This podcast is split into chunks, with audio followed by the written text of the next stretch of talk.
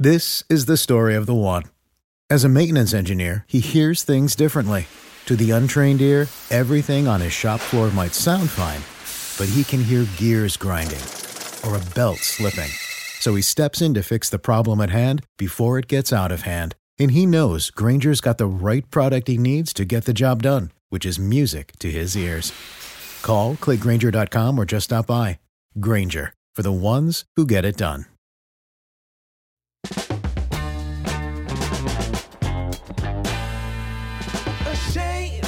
Think something new under sun. Hmm. Hello and welcome to another episode of The Imprint Companion, the podcast dedicated to chronicling the releases of Imprint, the boutique Blu-ray label available in Australia via Via Vision. My name is Alexis Toliopoulos, and joining me, as always, in the celebration of physical media is none other than one of my dearest and most powerful friends. It is the creative force known as Blake Howard. Oh, hello, Lex. Man, this, speaking of forceful, we have held back three incredible releases from Imprint this month from some of the most huge forces in directing that we've probably seen mm-hmm. in the last 20 years from the United States and beyond. Gus Van Sant's in here, Terrence, Mother Flippin' Malick, Yep. and none other than David Lynch. It is an absolute murderer's row of iconic voices in cinema, and I am almost intimidated to talk about some of these releases because they are some big, big, big filmmakers. And beyond that, we're going to be talking about those three massive releases. There's an even bigger release that totally snuck up on us.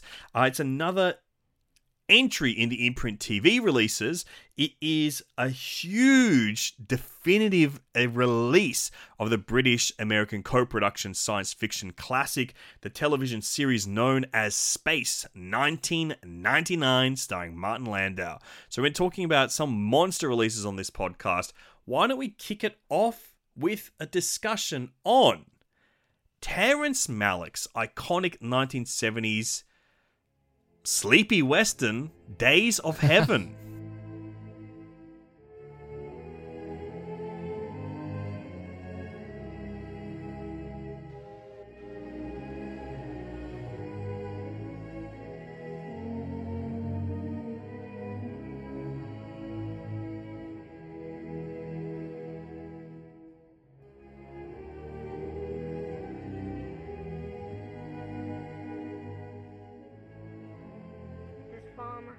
he didn't know when he first saw her, or what it was about her that caught his eye. Maybe it was the way the wind blew through her hair.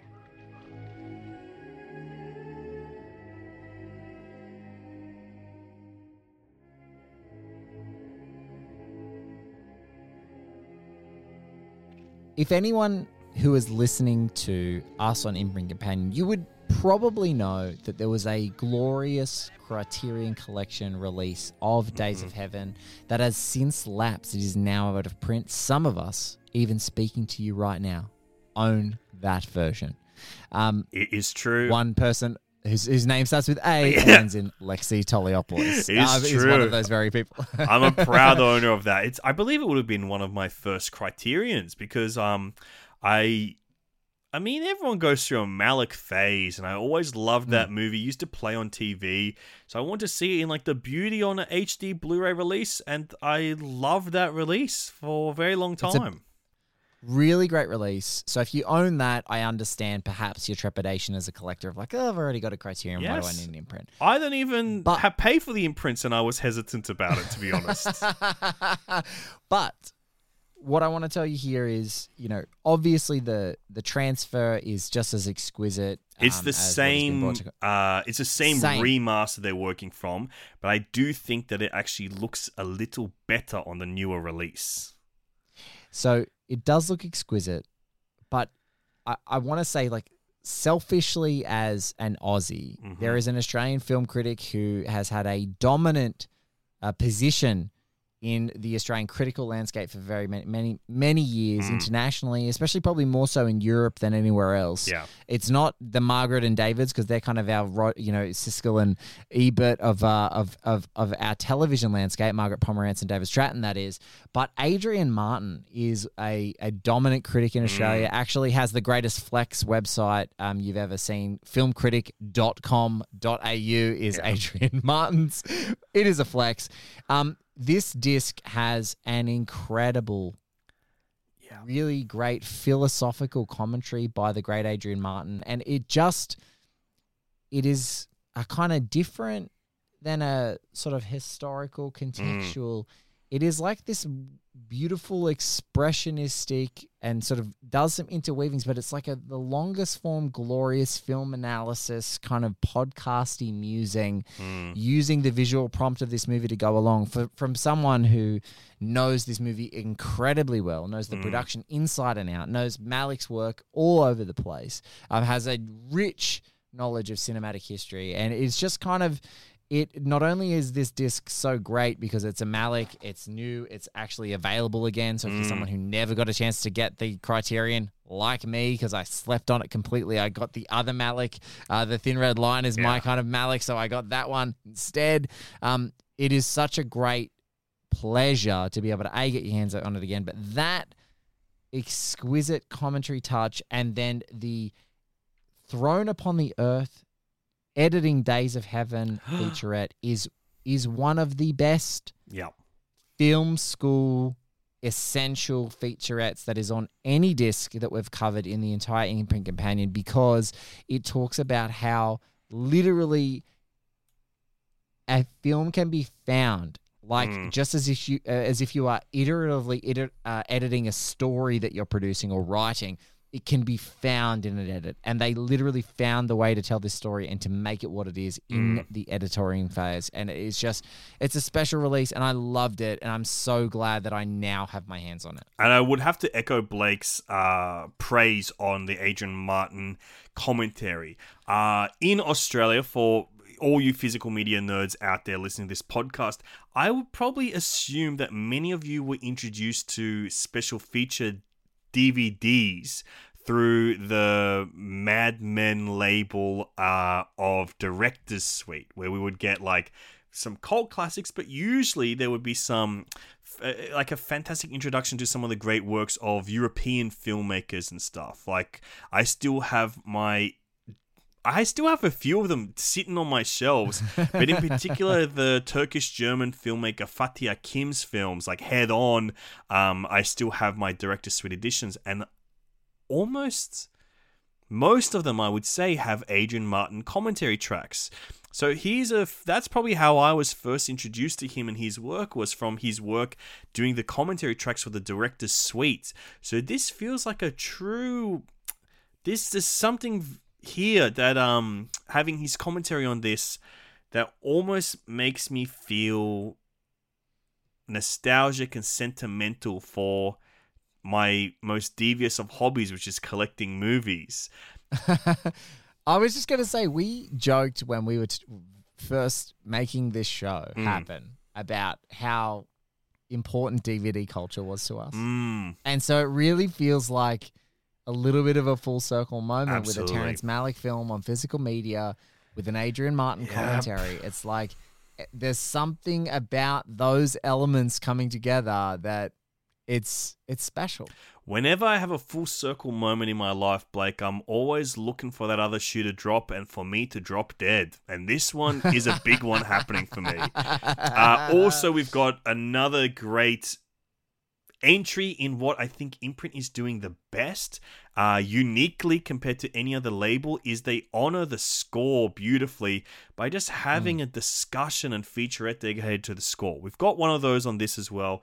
It's maybe the best one. I don't need to go into it because what are you going to expect? It's a, one of the great scores. Um, and then to top it all off, I'm an aesthetist, okay? I love aesthetics. that is why I got into collecting Criterion Blu rays. The imprint box is far and away more beautiful than the Criterion box because it's Oh my God, got it's- the classic typeface. The font from the poster is on both of the um, boxes. The outer la- the outer shell, and then the actual plastic box has got one of the greatest typefaces and fonts ever put on a poster. And the images are so evocative of Malick. I love this poster, and I'm so glad it's finally getting used. Yeah, I. That is one of the glorious things about if you get your hands on the special editions that Imprint mm-hmm. put out. First up is the options of the different cases and covers, and so many of them, you know, it, there's nothing more infuriating than a bad movie poster for a movie that you love, and there's equally nothing more infuriating than an absolute dog shit version of a mm. great poster. Like there i mean we've recently talked sorry to throw shade at our friends um, perhaps at paramount pictures but some of the indiana jones drew Struzan posters are some of the most beautiful movie Yeah. posters that have ever been created right and also drew Struzan's amazing star wars 1997 special edition posters that he did for that for, for those films I They are keep those still here on VHS. I'll never be able to watch them again, but I love the look of those posters so much. They're so glorious. Mm-hmm. And yet, every new iteration is some fucking dog shit. Minimalist How- look of something. I don't know what they're trying to capture. cru- crummy nonsense Mm-hmm. Photoshop exercise in hell. And when you see the glory of a hand painted movie poster realized Mm. on crisped cardboard for your shelf, there's kind of nothing like it. And I Absolutely. really just like, I just like that is imprint just gets it to its bones. Mhm. Uh, and, and, and so I'm so happy that the, the Days of Heaven has this. But let's sidestep from Malick as a powerhouse filmmaker and let's dive into, you know, when we talk about discovery, I think this next film that we're going to talk about is kind of a true discovery, rediscovery film, in fact, because I think Gus Van Sant is a filmmaker that we can say is one of the most eth- eclectically uh, capable filmmakers who's ever lived. He's made films across a whole bunch of genres, has changed the face of different cinematic modes and storytelling. He's dabbled in science fiction, you know, this sort of docudrama style. He's, you know, he's, he's, he's worked across the map and so long and, and been kind of a, a really stable voice in independent cinema.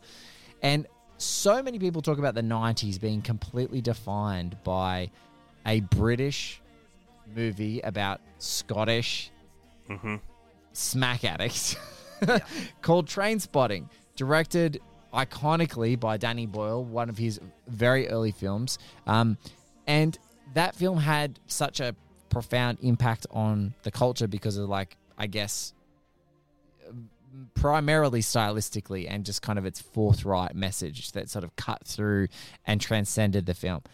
But Gus Van Sant's Drugstore Cowboy is up next in this list. Mm. It's it stars Matt Dillon, um, it stars Kelly Lynch, and it, it, it stars a co-star of Zodiac, James LeGros, and it's uh, the the, in, the indie Brad Pitt, I believe they call him, and this is made in 1989, a full seven years before Train Spotting, and it feels like when I was watching this, I was like, Train Spotting for the longest time in my cinematic knowledge had been such a singular entity and something that pushed things so far.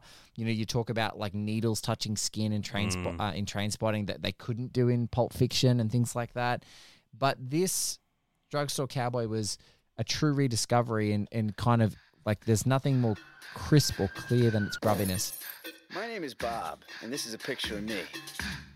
It was 1971, and me and my friends had just got an apartment in Portland, Oregon. You alone? What'd you think? I brought my rat-faced granny along to hold my hand? That's Rick, my old partner. Every once in a while, we get restless. Hey! Hit the local points of interest. What have you guys been doing? Reading Mickey Spillane or something? You know, it just seems like the other day I was saying it looks like Bobby Hughes has finally slowed down a little bit, and then bang, you knock off another pharmacy. Honey? Oh, That's Diane right there. I like Diane. She took a darn good picture, too. Better than in real life. Right out of the clear blue sky, you say you're gonna clean up your hand. Diane, I can't do it anymore. I'm going straight, man. We'll try it sometime. It's good for the soul. Thing is, no matter how good a rip-off artist you are, sooner or later, you pay the price.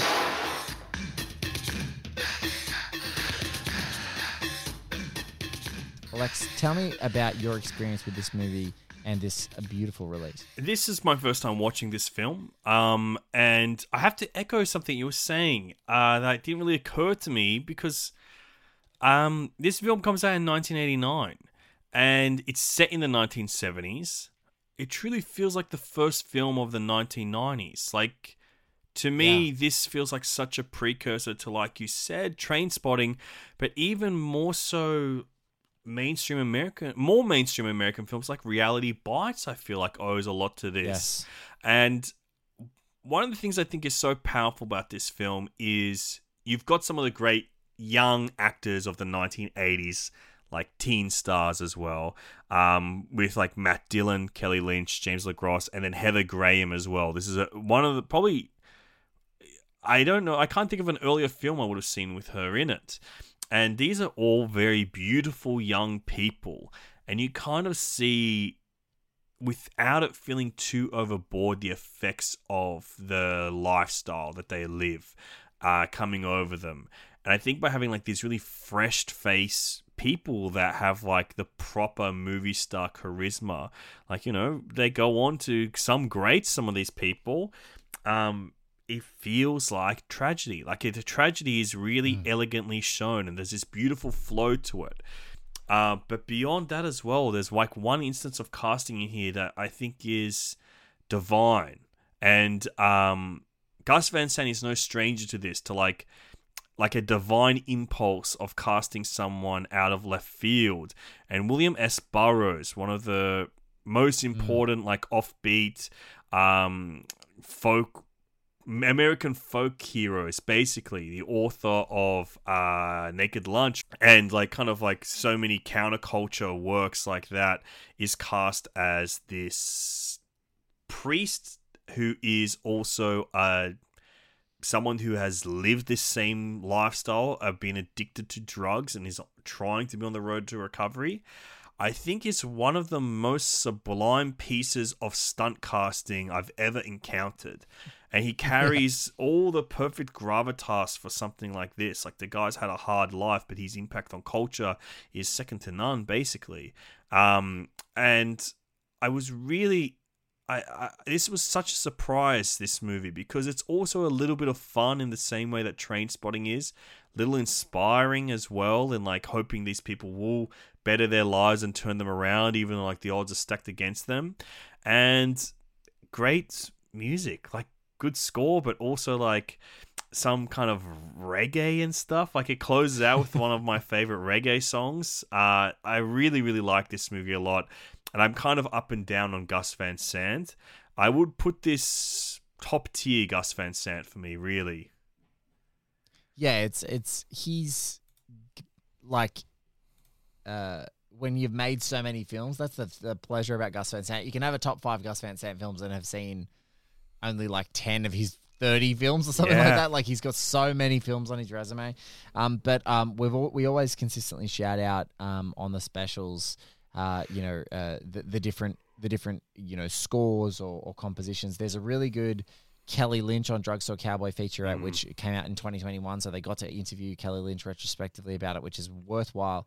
And also, um, ahead of the curve, Chris O'Neill's vis- vis- visual essay, rather, does talk about exactly the contextual placement of Drugstore Cowboy and how important it was to the upcoming sort of new, new wave of um, American New Hollywood that a lot of people credit to uh, you know, Res Dogs, Reservoir Dogs Mm. now, um, uh, Reservation Dogs is now playing, but Reservoir Dogs of 1992, Yeah. um, but and and El Mariachi. But I think some of that energy, the those inter periods between the end of decades and the beginning of new ones are very fascinating to mine out. I always find, and and this Mm. one is one of those. So yeah, a, a really good release. Absolutely. Absolutely.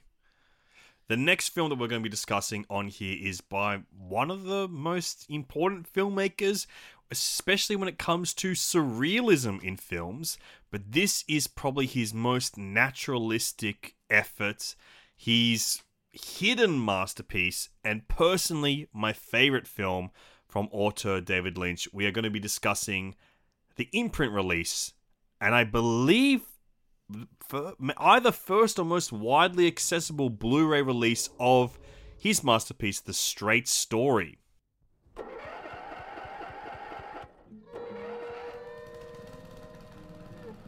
This morning you fall and you can't get off the floor. That's your hips, Alvin.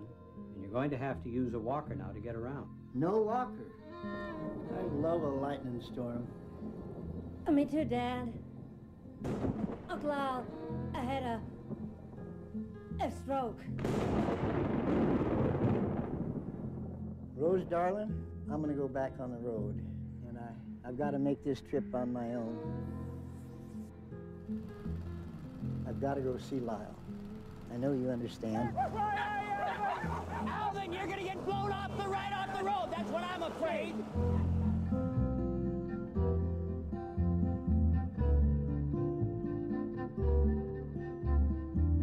Mount Zion, Wisconsin? Why didn't you just take your car? I don't have a driver's license. That's 60 more miles of hills. That's across the Mississippi. I'm having a little engine trouble. You know, uh, I'd be happy to drive you the rest of the way to Mount Zion. I still want to finish this the way I started. And this trip is a hard swallow for my pride. I just hope I'm not too late. You've got two brothers that haven't spoken in 10 years. I want to make peace. I want to sit with him, look up at the stars, like we used to do so long ago. Brothers and brother. Yeah, this is the first time I'd watched this. When is the first time you watched this? It was only this year, right? Yeah, this year or last year. It's one that had been like Yeah. on my radar for a long time, and I'm not a David Lynch acolyte like many of our listeners must be. I Yes. do like him. Nor, but- nor, nor am I. I want to Mm. just say a confession right up, right in front street. Uh, I'm not a Lynch head either. I know Mm. so many like completely immersed, and I appreciate you and I love you, and I don't, I don't dislike his films. I've just, I haven't. Maybe I haven't been bitten by the same bug, but I've just never, I've never, um, I've always appreciated it, but it's always been kind of at arm's length, if you like. I would agree. He's not part of my cinematic heritage. I appreciate everything he does, but um, it's I just don't have personal connection to his films the way that my co-host on Total Reboot, Cameron James, he is like a he loves Lynch. Like Lynch Mm. is one of his absolute guys that like introduced him to everything that he loves about in cinema, and um. This was one that had been on my list for a while because you know he's a big director. You tr- got to try and get through the filmography every now and then, and it was on SBS on demand streaming service. It was about to leave. I chucked it on, and I was transfixed. This is out and out, easily my favorite film made by David Lynch. Uh, it's a very low key story about a man living in the rural states of America who has to go visit his brother and uh, who lives many states over, but he can't drive a car there, so he has to drive very slowly on his tractor to get all the way there. Little little ride on lawnmower all the way from Laurens, Iowa to Mount Zion, Wisconsin. And if you're in the United States, you know what that means for Alexi and I. It's just really far away. Mhm. and um, Alvin Straight is his name, and he is the name of the story. Mary Sweeney, who was actually the spouse of David Lynch, had written this uh, little sort of script and would never have imagined that he wanted to do something like that. But I think he was yearning after a couple of his more surrealist um, you know, very psychologically heavy Mm. films that he decided he wanted to sell something literally, you know, a straight story, tell a story about a person wanting to do something in their life. Distributed Um, by the Walt Disney Corporation and Buena Vista Pictures. It's uh, ins- unreal, right? un- unreal for him. And what's really interesting, if you've never seen it, is it still has some of those Lynch qualities in Mm. that It is weird. so- like it's a weird story because it's a based on a true story that feels in the Lynch vein. Like he does like his road trip movies, and this is a great road trip movie, but it is so low key. It's just like it's hard to describe even. Yeah, it's delicate, it's sweet, it's sad and soulful Mm. and and people uh people reveal what's under the hood I, I and I what I'm trying to say there is what I love about some of the disarming conversations that happen in this movie is that like Alvin Straight will be talking to like another older person who he meets along the journey and they go and have a lunch together or a, a meal together and it's like it has this quality of this ongoing quality in fact of like I don't know if you've had this phenomena Lex happen as well but like sometimes you meet a stranger people talk about like Mm. you meet a stranger on a plane or a long train trip and you just like conf- like Yeah. everything that you've been waiting to get out you feel like this is a single serving dialogue. I'm never going to meet this person again. I'm just going to like bounce everything that is in my deep, deepest, darkest well to them. And it feels like this movie has a series of those really candid, uh, unguarded conversations that happen between people and people break down. And I especially think that like the, the older generation, this sort of tough, um, strong, silent type exterior that has sort of, you know, so much of that generation typifies. It's so awesome to watch in this movie that kind of be stripped away and be investigated and probed and psychologically tested in the way that Lynch can do. And yeah, it's a really, um, a really really special one. And uh, and and three my- headline performances as well of Richard Farnsworth as Alvin Straight, who held the record for oldest nominee for Best Actor at the Academy Awards until this year when Anthony Hopkins won for The Father. Uh, he is so incredible in this movie. The politeness of this character, and this this tearfulness about him and strength about him sensational performance. Sissy Spacek as his daughter and Harry Oh. Dean Stanton as his brother. I almost feel like it's a spoiler to tell the audience that it's Harry Dean Stanton that he's on the vo- on the voyage to. Because when I he has that reveal in the movie, I was like, God damn, couldn't have been anybody else on the planet in that role.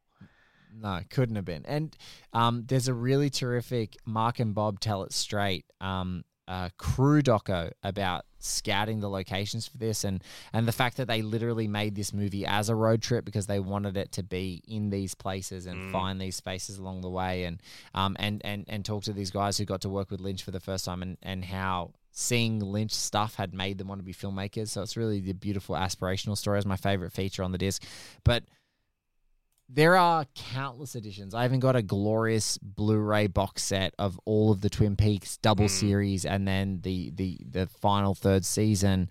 Um, there's so many other things, but Straight Story seems to have eluded a great collection so far. And if you're a Lynch completist, you need it. So. I mean, I feel like we're preaching to the choir, but it's just another one of these bangers in this director series that that that is. I feel like every Lynch fan's going to want just to say that they've got them all. I would say that this batch of six movies that we've covered from this Chinese box, uh, all the ones we covered in this episode, uh, Double Jeopardy, and As Good as It Gets, really is. It's. We've had some fine batches. I think this one expresses something interesting in that we've got four films by iconic filmmakers. I'm including this, the ones we talked about today, and As Good as It Gets. Then we've got uh, Bruce Beresford's most mainstream thriller, like classic video store DVD movie, which is Double Jeopardy. And then Chinese Box, which is from an, a, a filmmaker that should be more important and is such an odd, forgotten, interesting, fascinating, explorative piece of art. There's something about this batch where it might be like that freaking James L. Brooks film. It is as good as it gets. As good as it gets. Really, I think this is a this is one where I'm like, yeah, grab the whole batch. It's a no brainer for me. You want those special Uh, editions. This is the only, like maybe the only batch that I would undeniably say Mm. you could totally buy it and you would have no buyer's remorse. Yeah. Not a lick of buyer's remorse. Like there's in ev- almost every batch, you know, up and down. Obviously, there's like one or two that you're like, I may not revisit that again in that Mm. batch, but it's like a really great release. But I probably won't revisit it. I will totally revisit every one of these movies. Yeah. that we've talked about. And- Chinese box, hundred percent. Double Jeopardy gonna definitely happen. As good as it gets, obviously. Um, and any of the- you know the Days of Heaven feels like it gets a you know one or two year rotation just in general. But Drugstore Cowboy, d- Train Spotting double feature, it's gonna happen. Yeah. And I would also say, Blake, you can assuage your feelings of missing out on the criterion because I think that this is uh, more. I'm pretty comfortable can say this is what I would consider a more definitive release for me and you personally, at least. Wow. Yeah. And I and I and I absolutely take your word for it. So I'm I'm stoked that I got my hands on it.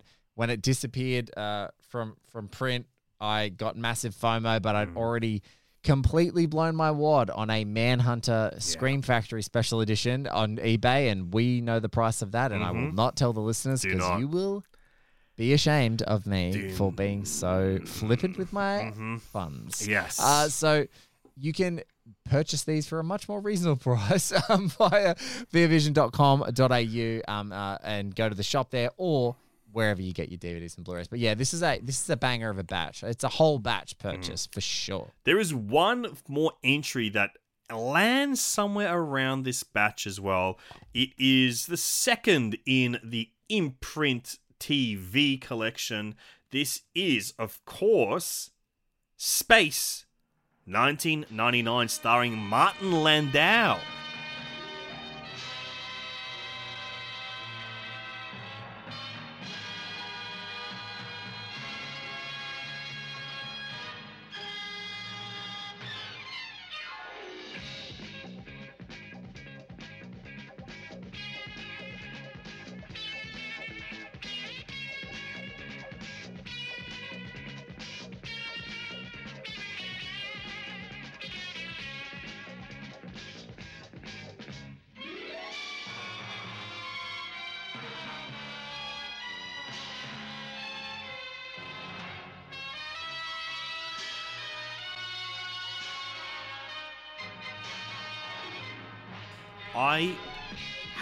Bit of knowledge about what this was. I'd never explored it. I'd read about it and seen about it because I am a fan of vintage science fiction of this era of the late 60s to the early 70s. Um, or to the late 70s, even. I'm including shit like Star Wars, of course. Um, but I love the aesthetic of these things. And this has been on my radar for a while, but I don't think I ever thought I would ever watch it. This release is insane, to say the least. I am a uh, 50s sci-fi nerd. Mm. Studied science fiction film at university when I was doing my film studies and uh, degree, and really, um, you know, there's a Terminator original James Cameron Terminator poster behind me. Love sci-fi, but I kind of, I, I, I feel like there's there's a gap in that 60s sci-fi that I kind of missed. And it kicked off with Star Trek where, you know, science fiction went mainstream. And I kind of missed some of that and I jumped back on for Star Wars and then obviously I was along the along the ride with all I guess all the seminal sci-fi. You're talking So like you're heard- 150 years old, like you're around for when all these things are first coming out. No, no, no, but I mean, I mean, I feel like, like, I like in my in my like study that that's just kind of what happened. Like Yeah. my my lecturer and teachers like pointed me in these directions, and I just had these big misgaps. Mm. So I didn't know really about this until we got our chance to get our hands on it. And what I was completely shocked by is how freaking exquisite Yeah. this show looks. It looks like unbelievable, like unbelievably good. Like there is some, you know, obviously it's a miniature or reprojection or whatever, but everything looks so incredibly textured. Yep. The outfits are incredible. Mhm. The the spaceships and all of their buttons and the suits are incredible. Um, one major thing, like I've only watched like a, an episode and a bit of the series. Lex has kind of dived more headlong into it, but I'm definitely going to have this on in, uh, because a consistent white noise in my office until I finish the entire series because it's just it's a total ripper, and the pilot is absolutely incredible. But it has this amazing, refreshing quality, Lex, that I think you and I have like texted back and forth about, which Mhm. is like, shit, I love seeing old people in space. That's what it is for me. There's something in the aesthetic of the future visions from 1970 of like these tunics and like these gender neutral clothing almost and like these angular sci-fi hard-edged visions with these soft beigey colors and these burnt oranges. Like everything looks like autumn. And everyone has these hectic sideburns and mustaches and comb overs And like pure bald 70s spots, stuff oh my god grey. that's Lo- what I so love. good. Everyone's got these wispy hairs and stuff. and I think, like, you know, that's so out of line for how we see sci fi now. You have to go back to shit like this and Star Wars and Silent Running to get that real aesthetic. It's it's so annoying how young everyone is. Like especially in Star Trek, when you see the original Star Trek, it's like adults, Mm. and then like you see the new Star Star Trek, and it's like sexy young like Mm. twenty somethings, and you're like, huh? Ah. Like this doesn't work. And and and so I I really love that, and also for this, you know, British US co production, such a beautifully eclectic group of people, as Mm. in different ethnicities represented. There is an Australian character. Yeah. There's like an Australian guy talking to Martin Landau, and I'm like, who the hell is this guy? It's it's so good, and I'm sure if there are fans out there, just so you know, again, one of these glorious rigid imprint boxes with the little triangles on the side to in, in triangular interlocking has a huge making of space 1999 book by ian fryer who's chronicled everything about the series given Mhm. synopses about all the episodes and broken them down talking about everything like impacts ufos context great stuff and then these two beautiful massive box sets on the inside Mhm. of this rigid case as well that look exquisite It's Um, chock full. Like there's insane Lot- amounts of special features on here, including a freaking BD ROM with like the scripts of the series on there as well, so you can read the scripts Uh, amazing. and all Amazing. the old like classic annuals of like back in the day when fan magazines used to exist for these kind of properties, where there's like these big. It's got the the BD ROM. Something I don't know if I'll ever be able to interact with, but it's got everything you could dream about on there. Yeah, look, it's it's it's a really great thing, and like seventy five to seventy nine, like these guys are using all the same tech and hardware that is so iconic and still stands up from those original Mhm. Star Wars releases in Yes. seventy seven. It's it's like it it's it's really special, and yeah, I I I, I can't get enough of.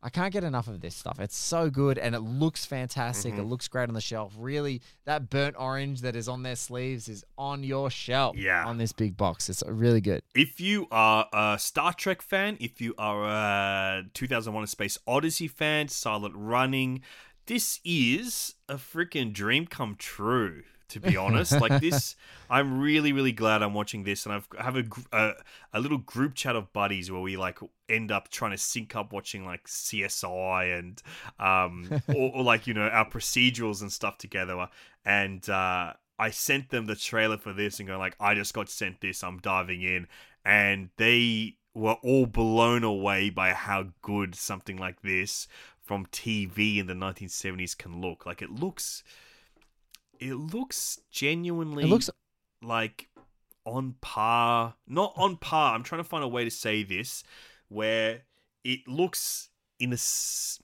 God damn it. 2001 A Space Odyssey is one of the most exquisite cinematic experiences I've ever had in my life.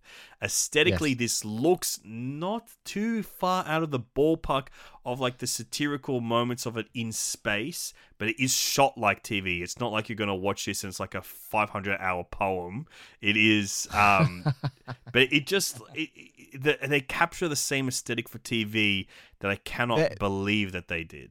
They they have set the production design benchmark at 2001: A Space Odyssey, and then obviously had to shoot it like a television show. But Mm. it is it is it, it spares no expense to look exquisite.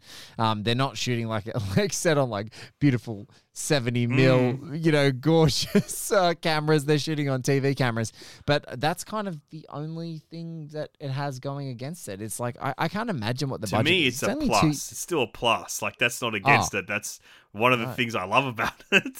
No, I like yeah. Once it's all boxy and shot like TV, it's it's great. But they definitely were the aspirations were massive. So I can't wait to I can't wait to see what happens. Mm. The pilot is Lex- pretty close to film quality as well. I would say. Like it's Ter- fucking awesome. Terrific. and great mystery and really hooked me. I was I was kind of passively watching it and then I was completely hooked. Guys, thank you so much for this absolutely epic uh, month of imprint companion episodes for this epic release of imprint films. There are so many releases coming that I cannot even get my damned head around it. We have November and December bundles that are gonna uh, uh, that are going to swarm on us uh, on in any minute. So let's just quickly recap if you guys haven't heard. On November 24th, we have Let's Scare Jessica to Death, Tam Lin, Body Parts, The Gift, Stir of Echoes, The Medusa Touch, and The Possession of Joel Delaney. As we record this, there is an announcement for what is coming up in December, and there is also a massive what has kind of been broadly dubbed another September box set as kind of a British box set, which has the Ipcress file, Mm. Funeral in Berlin, um, a Billion Dollar Brain, and then it's got a British comedy box set, Dad's Army, Steptoe and Son, Steptoe and Son Right Again, Are You Being Served? And then the a Browning version, which is Browning version, uh, the remake of the Browning version, Reflection of Fear, Ned Kelly from 1970, starring Mick Jagger, and then the Assassination Bureau with uh, Oliver Reed. So all the way from 70 imprint numbers 75 to 86 in that one, and then as I said in the horror one for November, going all the way um, up into nearing 100, and then we get onto that next massive batch. So massive imprint releases coming up, massive episodes in this month. Lex, you're a legend. This has been amazing talking to you. Where can people find you? Perhaps not in their ears, but can they find you somewhere in their eyes when they listen to this episode? can they see brother. your beautiful face? Yeah, check out uh, Question Everything on the ABC, hosted by Wil Anderson and Jan Fran. I'm a regular panelist on it, so you can catch me on a few episodes, basically doing very silly, crazy comedy, which is what I do. And um, yeah, it's been such a joy to be on that show and doing comedy on TV, which I almost never get to do. And Blake Howard, what have you got cooking up that you want people to check out? Look, guys, I just want you to stay on One Heat Minute Productions. We have an incredible slate of stuff happening. Uh, so if you're not listening to us uh, in the Imprint Companion feed, you've certainly listened to us in the Serious Disagreement feed, which is Alexi and I talking all things physical media. One of my favorite times of any part of the week where we get to hang and do that together. So please listen. I love when you do. Thank you so much for supporting us. And I've had so many wonderful shout outs, even as recent as today, t- talking about got us pointing them onto imprint, pointing them onto things like Second Sight, people shouting out and say thank you for basically me spending my money. Um, so you're welcome um, on all those counts. And and finally, um, Miami Nice is really kicking off right now uh, beautifully. So uh, ki- jump on Chris Evangelista from 21st Century Spielberg and hell yeah. Slash Film is a guest with Katie Walsh and I in the next uh, episode. So very exciting and a huge list of incredible guests coming up. Can I give a shout out to something that Blake and I did together that I don't know if we've even recorded since doing? Um, we were on Screen Drafts, which is probably together one of our favorite film podcasts, hosted by Clay Keller and Ryan Marker. We counted down a list of the top seven 21st century Australian feature films. It Yes. was copacetic and it was a bloodbath at the same time. it was truly outstanding and it wasn't i don't think people realized the anxiety and the tension until clay posted that great photo of you lex with your hands on your head uh, in the episode like Yeah. i can't believe is he gonna do it is he gonna do it it was so much fun and uh, i got drunk with power and uh, lex got so nervous but i think truly we created um, a kind of resoundingly wonderful list Mm. of Australian films of the 21st century that I think are all worthwhile visiting, and uh, and we've had some great feedback on it. And so, if you Yeah. guys have already listened to that, thank you. And if you haven't, please uh, enjoy it. It's just more of the silly nonsense that we bring you every week on a serious disagreement. So, um, and uh, imprint companion. So, yeah, I hope you guys are enjoying that. Thanks so much for listening. We'll catch you on another episode soon because we got to get the hell off here because we got so many freaking things to watch on discs. Mm.